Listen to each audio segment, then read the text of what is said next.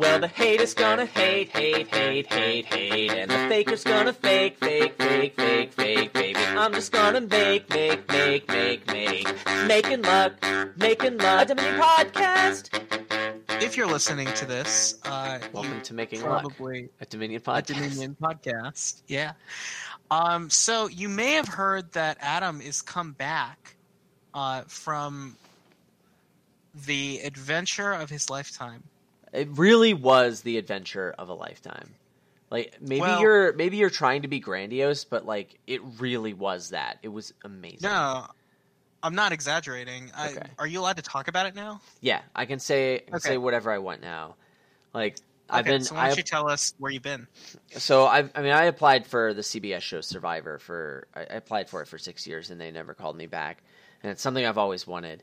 And then I found this it's a live game. It's run by fans and it takes place in the woods in northwest Tennessee. And uh, these people they just they just put on a survivor game. And so this game had 24 people in it and we all went and lived in the woods for 8 days. Well, some of us shorter than that. I made it to day 7. Yeah, right. Oh, that's pretty. You made it pretty far. Yeah. So no one gets eliminated until day three. But Okay. you know, there's several eliminations on each day, and I made it to nine ninth place out of twenty four. I made the jury, I made the merge, I, I won an individual immunity challenge.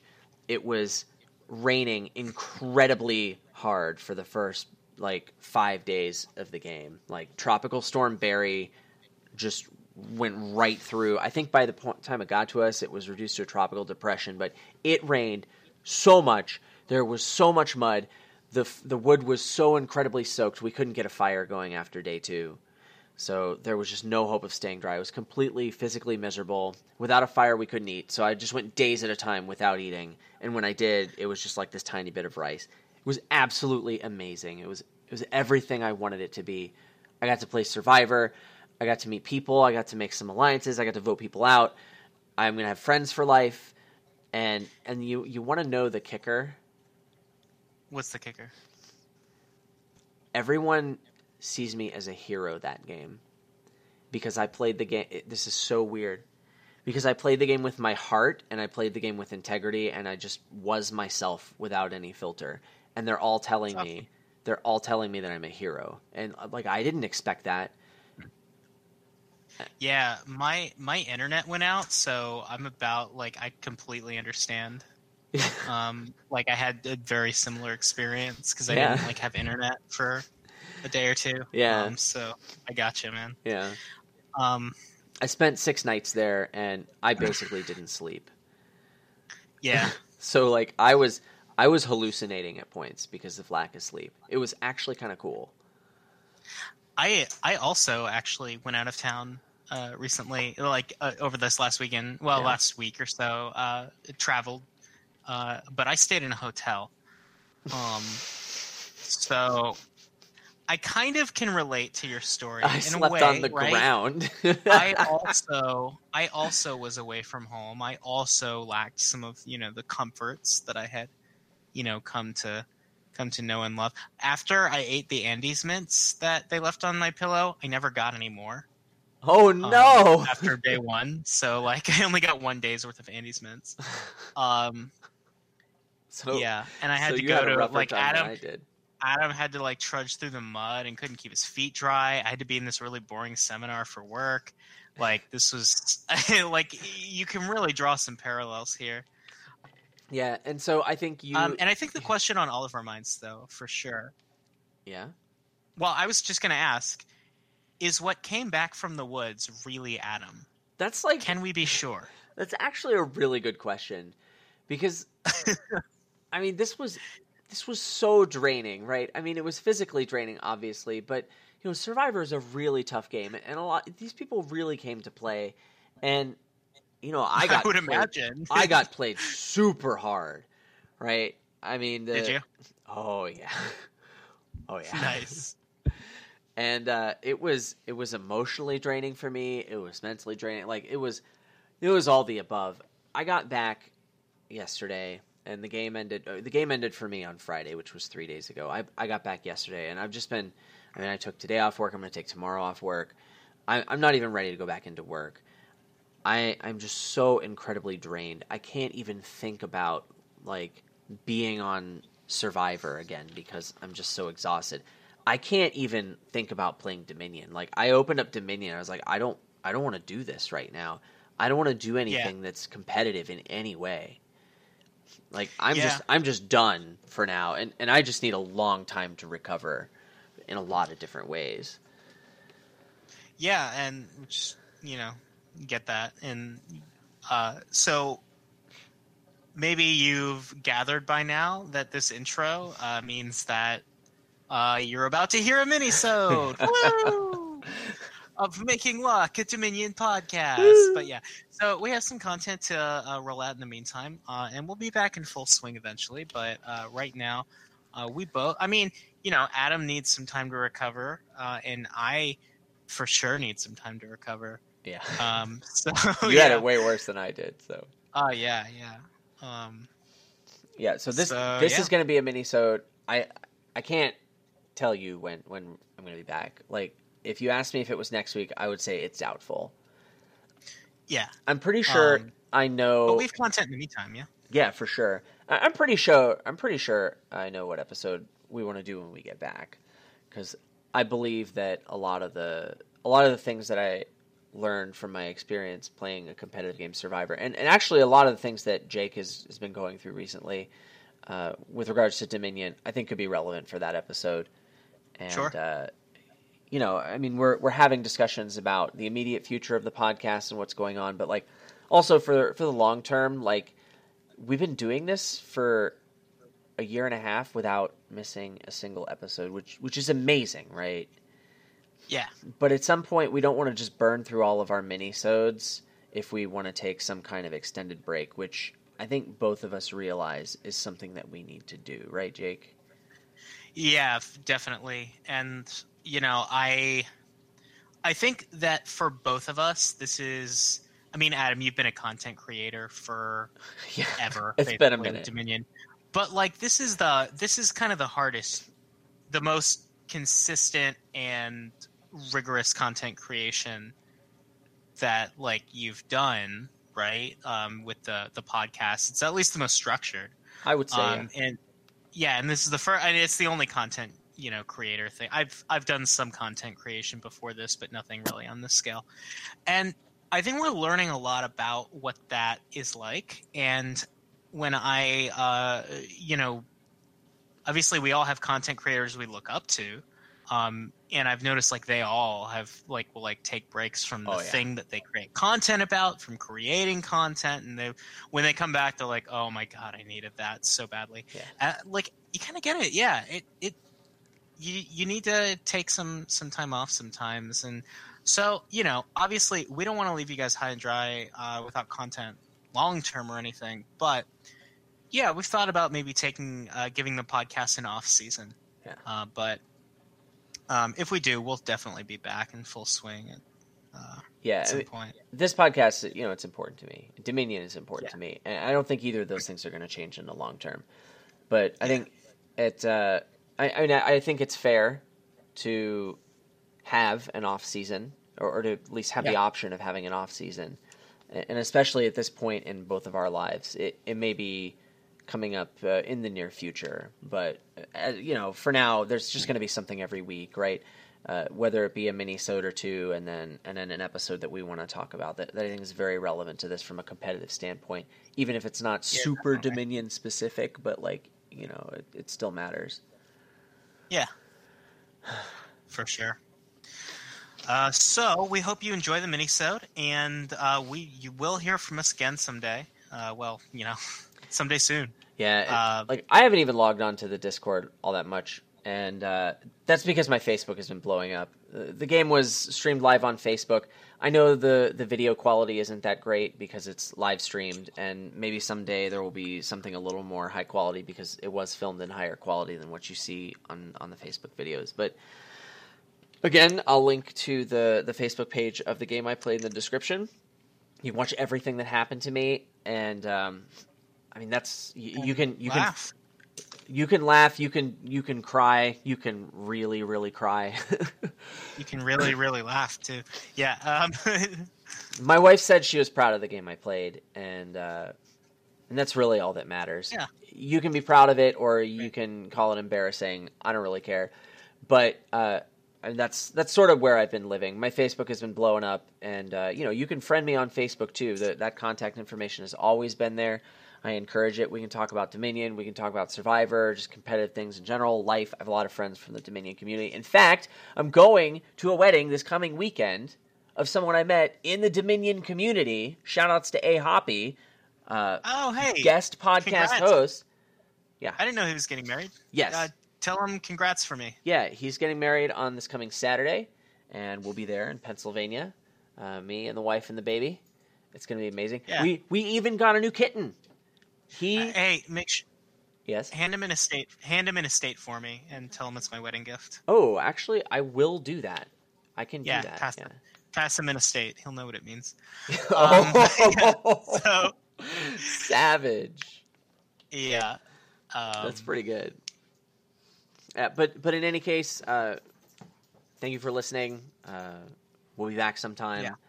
And uh, yeah, hope you enjoy it. All right. Welcome to Um, Making Luck, a fast food podcast. Right, a fast food industry podcast. Yeah. And we are actually going to do an episode that is on the best card in Dominion, Adam's favorite card, Silver. Um, and Wait, we we're, we haven't done a Steward episode yet. What are you talking about? yeah, no, this is, this is an episode about Silver. No, it's an episode about Feodum. Feodum with the Feodum, silver. yeah. Nice. So, Feodum is alt VP that goes into the kingdom. Uh, yeah, it's a four cost victory card from the Dark Ages expansion. Uh, it says it's worth one VP per three silvers you have, rounding down. And then it also says when you trash this, gain three silvers. Ooh. Yeah, isn't that spicy? Yeah, so like this is an interesting card because it's it's one of those cards that no matter what your skill level was uh, at the time that you read this card, wheels started turning. I guarantee that. Like this is one of those thought provoking cards that you immediately pick it up, and it just opens up a, a huge strategic space in your mind of when is this good? Is this good? What do I do with this? What is this? I remember when Dark Ages first came out, and uh, this was just after I was getting into Dominion seriously. It was I started getting into it around the time Hinterlands came out. I still didn't have all of the expansions for my IRL set yet, and Dark Ages just came out, and I was at the game store, and there was a guy who bought it, and he had a base cards brick, and so I was playing with this guy. I'd never met him before, and we were playing a Dark Ages only kingdom, and um, I remember there were two games, and both of them the trash pile ended up larger than I'd ever seen it. But that's Dark Ages for you. Yeah, which is great. One of, one of the love that about games, Dark Ages. one of the games I opened Rats. That was pretty cool. nice. And the other game I opened Hermit Feodum. Okay. I was like, I want some silvers. Yeah. Give me some silvers. Yeah. I'm gonna open Hermit Feodum, and I I trashed my Feodum out of the discard pile on turn four. Nice. Lost that game. Okay. So that gets us into uh, what this episode's about, right? Uh, which is Feodum. Yeah. Yeah, nice, Yeah. sweet. So it's easy to uh, look at Feodum from hugely far up and just say this is alt VP and it's below the Duchy price point. Uh, yeah, so I think that means that if you have four dollars Yeah. and you want points, you should think about getting Feodum. Yeah, it's worth a consideration. Now, there's also this point where you look at a kingdom and see that Feodum is in it, and that kind of determines what kind of deck you're going to build. Now, or it at least affects the deck building decisions that you make, and that's really rare for Feodum. I'd say, like, outside of designed kingdoms, or at least outside of some very particular synergies, it's really uncommon for Feodum to be particularly important to the kind of deck you end up building. Okay, so That's Adams. You're wrong, and here's why voice. no, yeah. I mean, I mean, I would say you're right, but just, I mean, eh, I, the way you think about things and the way you describe them is, uh, I know it may, might be a little bit strong for me. sure. Uh, I mean, there there are four things out there that we'll talk about later that are really, really good for Feodum, and that's just what you're doing that game. Right. Um, outside of those four, I think there's a lot of use case for Feodum uh, affecting the way you build your deck. I think a lot of it revolves around the on trash ability for sure. Yeah. Uh, just being able to shove three silvers in your deck by trashing a Feodum can be really good for building. Right. and and I think that's um, that's that that by itself is a big deal. But then also like just the fact that there's another pile of points there. Sometimes that's Yeah. all you need, man. Yeah, so I think it like the biggest discussion for Feodum, not necessarily the thing you use it for most often, but the the most room for discussion with Feodum is when you're talking about using it for points.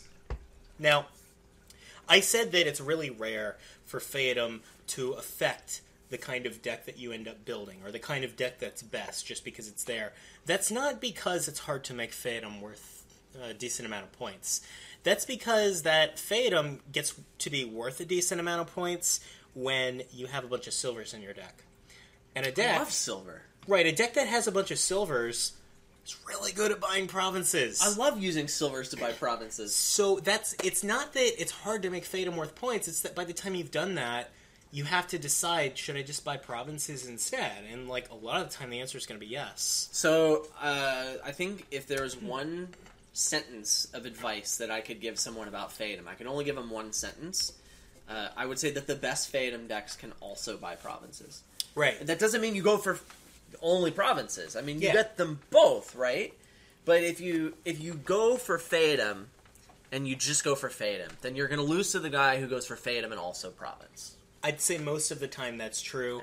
There are a few cases that we'll get into where Feodum can be worth more points than Province, and a lot of the time, Province ends up filling like a similar role that Duchy fills a lot of the time, where like the provinces end up tie breaking. But Duchy's older brother. Right, but that's kind of rare because, and we'll get into like typical enablers for it and the math you need to do to decide whether or not that's going to happen. Love but math. basically, understand that it's really not very often worth it to shove more silver into the deck than you would normally, just so that you can make Feodum better. It's normally better to build the best deck you can and then decide whether or not Feoda are a good source of points from you based on the position you're in.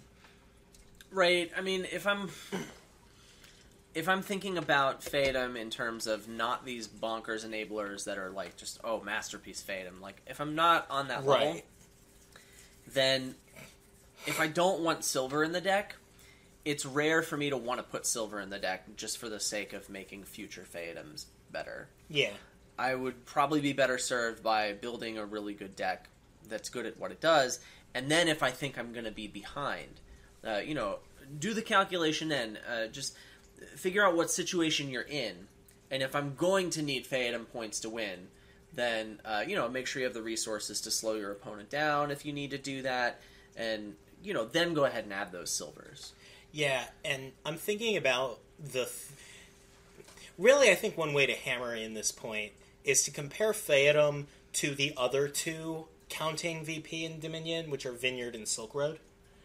And you think about Vineyard is a high scoring alt VP that counts cards, and the deck that you build to play to Vineyard and maximize Vineyard is usually a really competent deck at doing a lot of other things. Yeah, uh, normally the person who plays more action cards wins the game. That's true. And so if you have a lot of action cards in your deck, And a Silk Road deck also is kind of the opposite. It tends not to be very good at doing a lot of other things, but Silk Road is potentially worth so many points that it's sometimes worth affecting your deck building to play to Silk Road. Whereas Feodum kind of becomes the awkward middle child of those three. So it's it's like Ron Weasley. Right. It's it's rarely worth that many points. Like it's rarely going to be worth as much It's not as worth, like, 55 provinces points. or anything.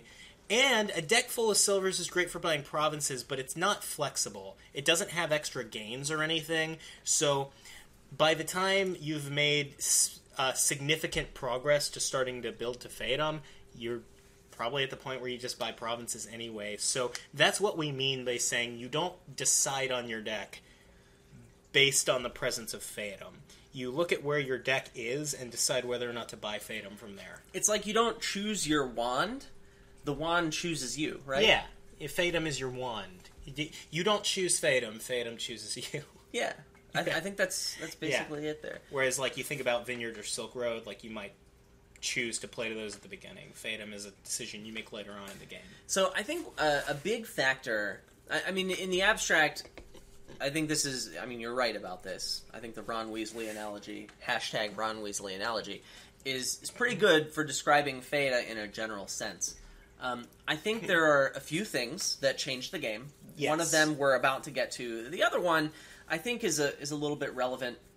I mean, if I have all the money in the world because I have a bunch of silvers, then you know you're going to buy the card that's worth the most points to you.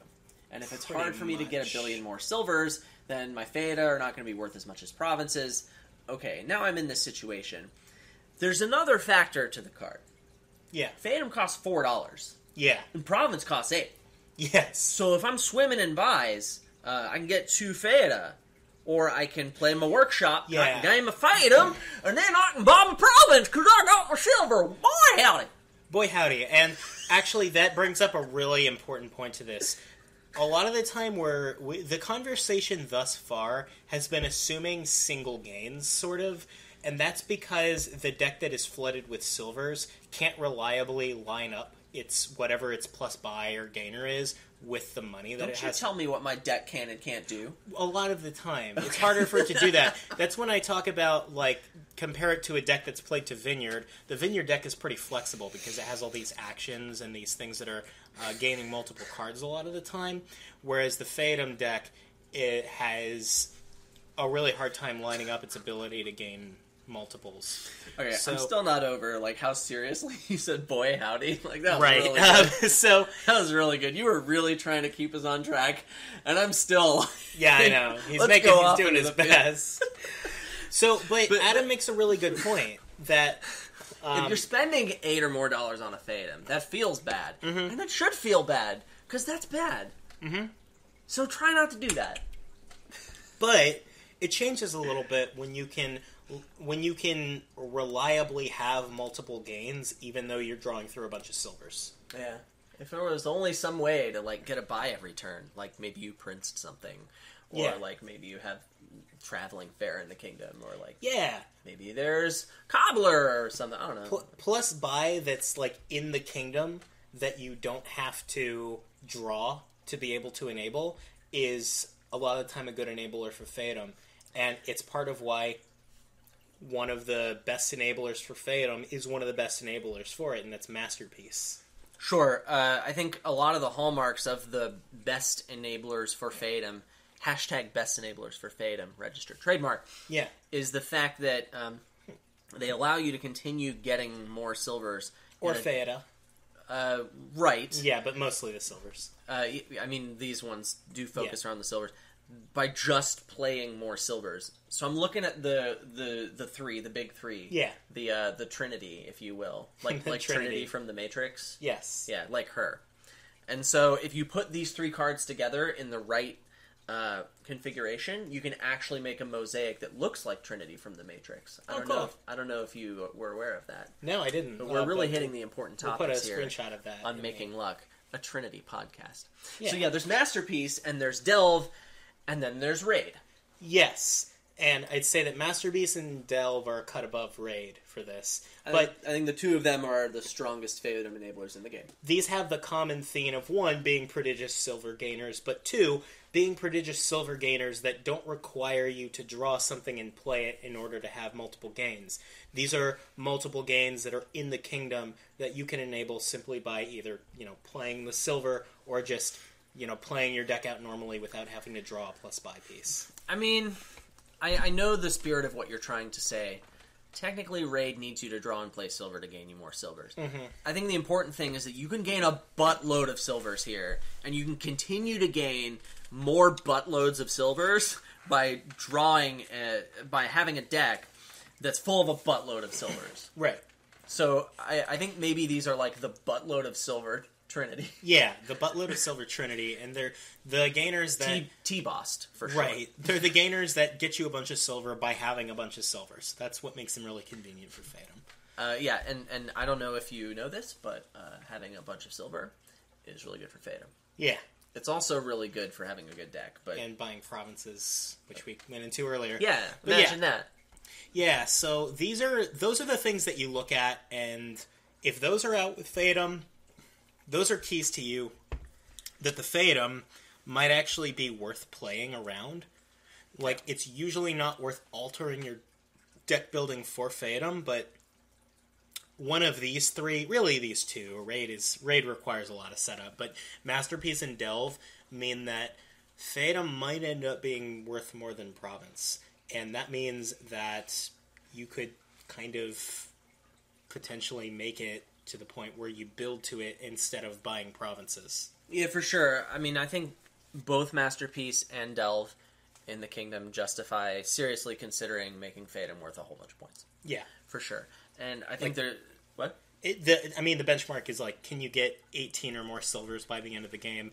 And with the answer, uh, with these cards in the kingdom, the answer is a lot of the time yes. Because that Sure. makes Feodum kind of strictly better than Province, other than that it doesn't end the game. Because if it's worth six and it has options to grow, well, Province doesn't have options to grow. Yeah, it's uh, it's a grower, not a shower. Well, it's both.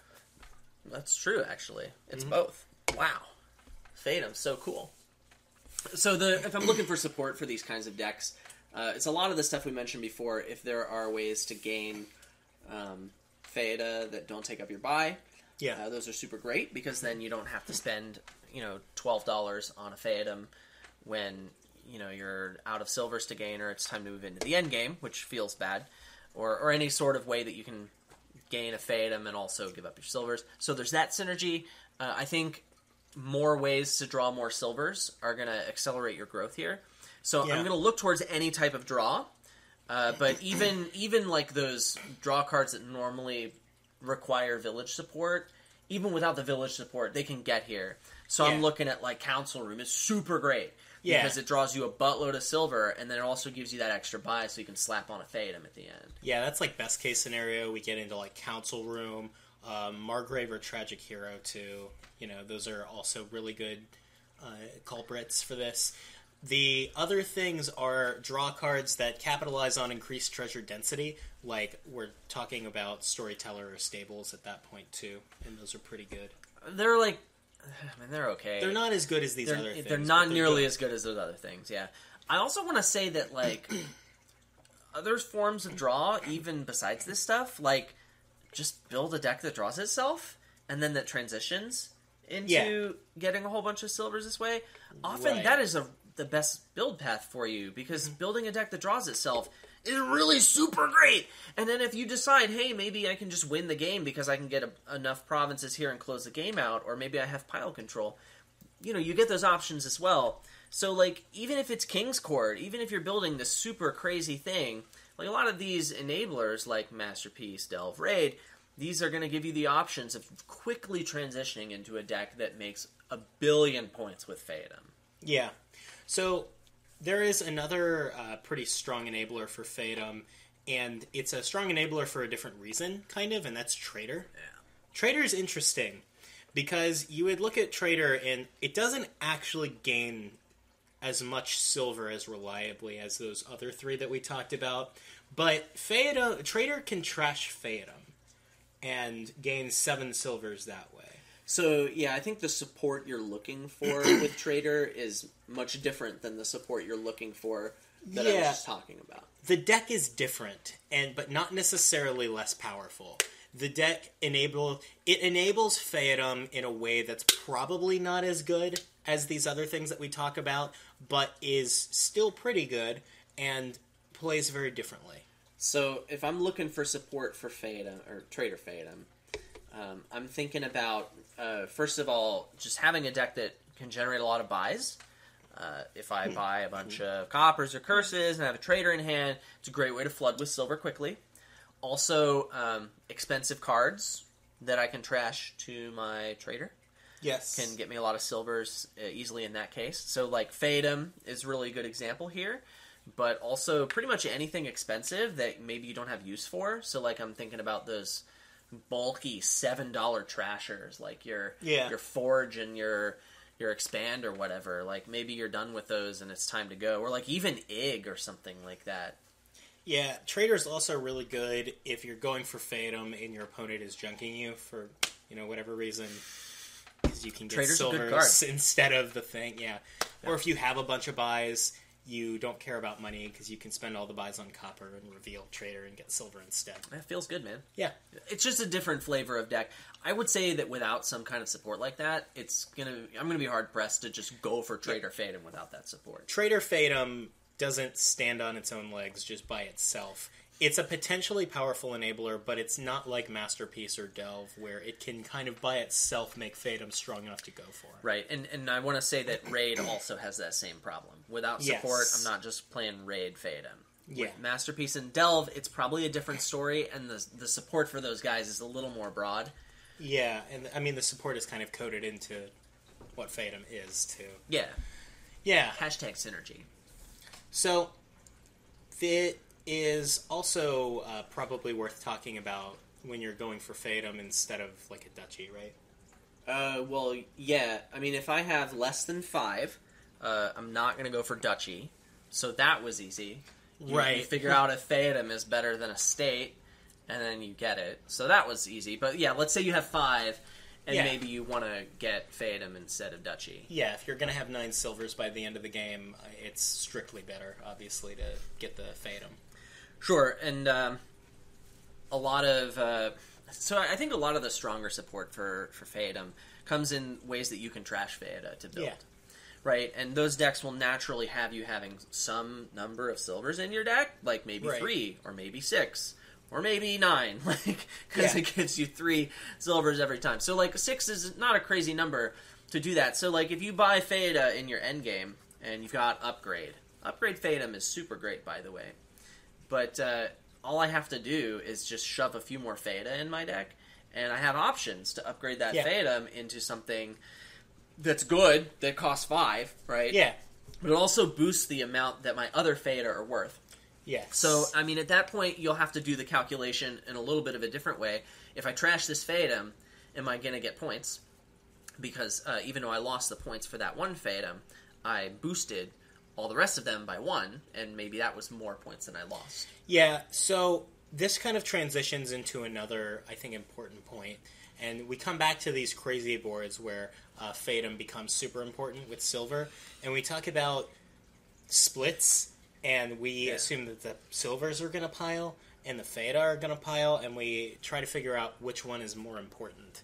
And we try to come up with some rules, and I read some articles that gave some rules on what's more important, winning the silver split or winning the Feodum split. And I don't actually think there's much useful advice that you can give that's going to apply across the board. You kind of just need to do the calculations to decide whether to prioritize Feodum or silver because there's arguments for both. Sure, it, it depends on how many Feoda you and your opponents have, and how many silvers you and your opponents have, and more importantly, how easy it is for each of you to get more of them. That's the most important thing. Yeah. Like I want to quote the the article that came out by uh, Wiro recently on Feodum, and I by the way I like the article overall, but he says one thing that uh, I think is the reason I don't like this statement is illustrative to me to uh, how you play to Feodum, and he points out that if you get 27 silvers and th- he, he advocates for prioritizing the silver pile always and if you say if you get 27 silvers and 3 Feoda, that's 27 vp that beats an opponent that has 13 silvers and 5 Feoda. so even though you lost the Feodum split and won the silver split you win what's wrong with that Um, how did you? How did you win the silver split by fourteen? Fourteen Right. silvers, like you're gonna win no matter what you do. what was your opponent doing like what what happened here? Um, so it's it's a contrived scenario is the important I mean, part. it doesn't it doesn't sound like that game was close.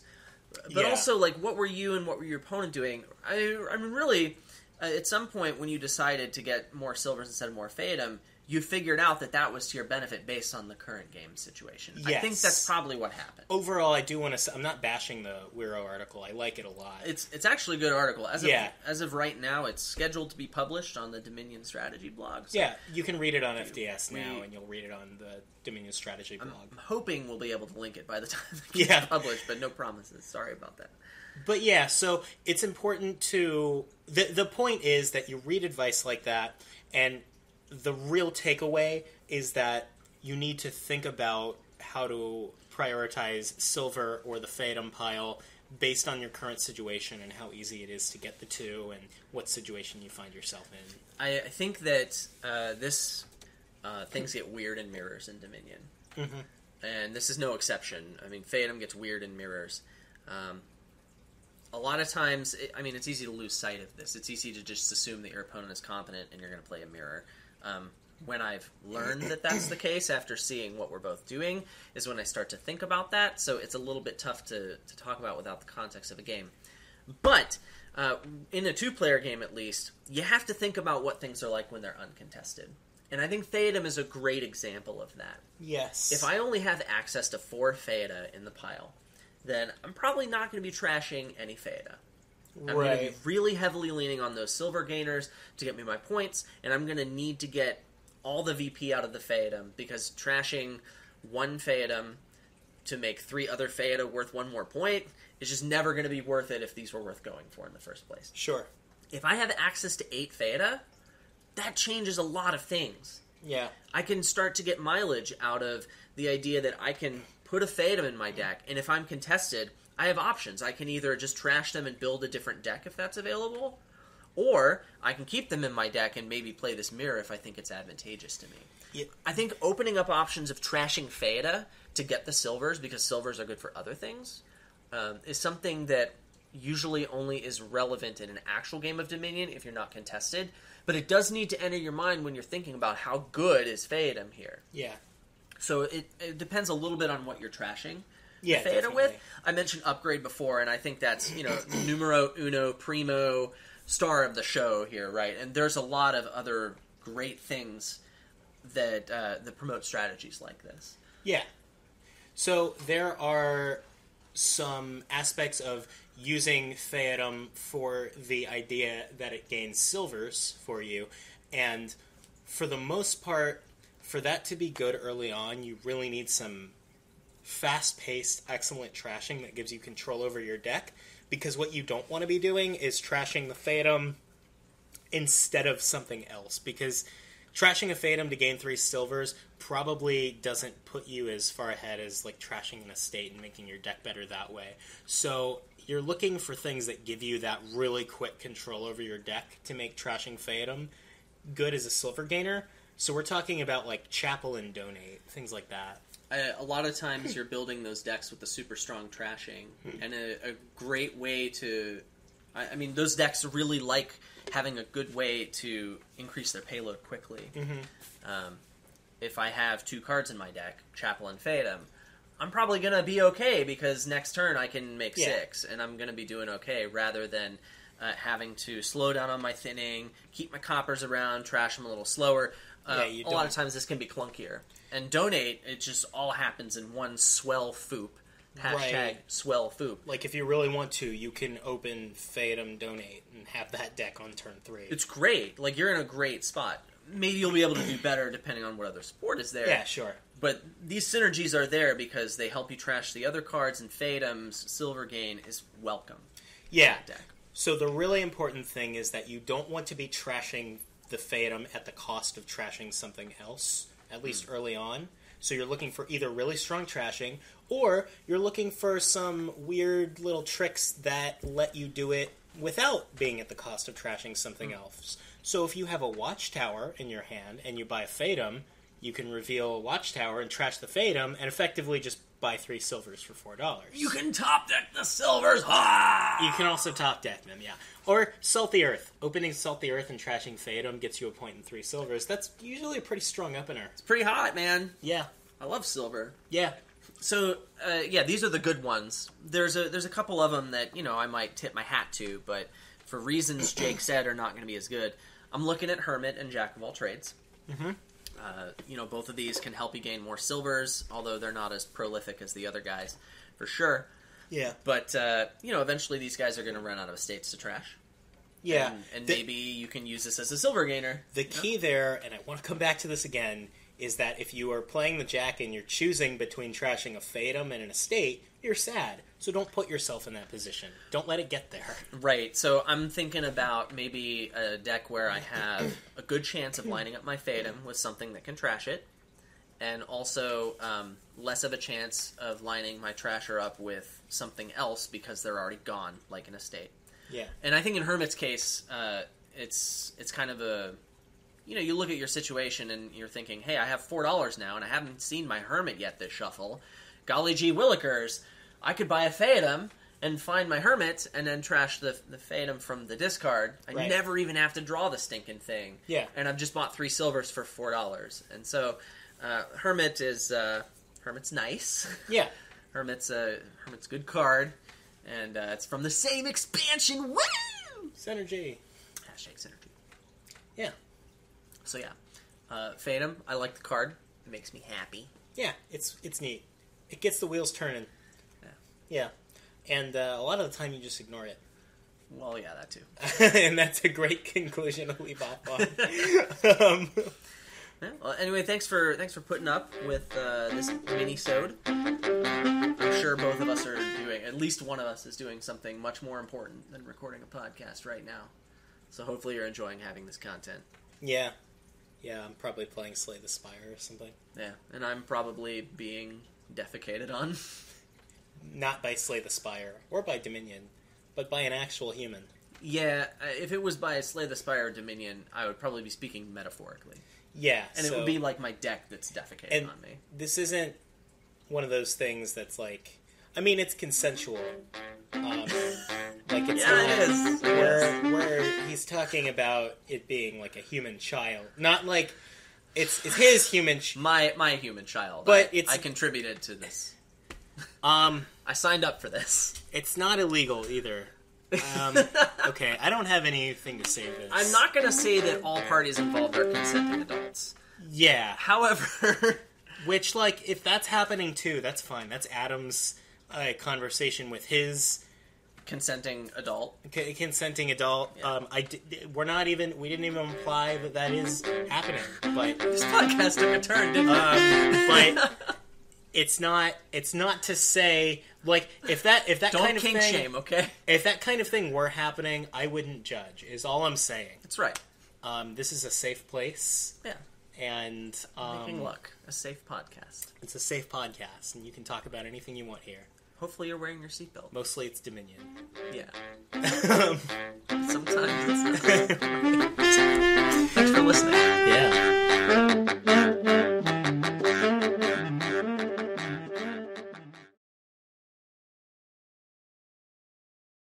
I remember uh, when I was working there, I was 16 years old, and my first year working there, they actually made the switch to 100% white meat chicken. And this was in response to pink slime. People found out what pink slime was and all the sawdust and things that were in the nuggets. And Oh yeah. yeah, and but before that, Just Google that. Um, you probably don't need incognito. yeah, right? or or don't Google it because um, NSFL. yeah, right. This might just be one of those things you're better off not knowing. But before that, there was there were actually white meat and dark meat nuggets. Yeah. And some people would ask for, oh, I want dark meat only, or I want white meat only. Which it doesn't mean that it was all white meat. It was just that there was you know more white meat along with the other additives. But you could tell the difference by the shape of the nugget. So the, the egg shaped nuggets were uh, the dark meat, and then the ones with the little kind of knobby at the top, those were the white meat nuggets. And they've kept the two shapes, and they're it's all meat now. Don't worry about it. Pretty much anything you get fried at McDonald's is At this uh, point, pretty. It's way better than the regular meat. I'll tell you. oh my god, Yeah.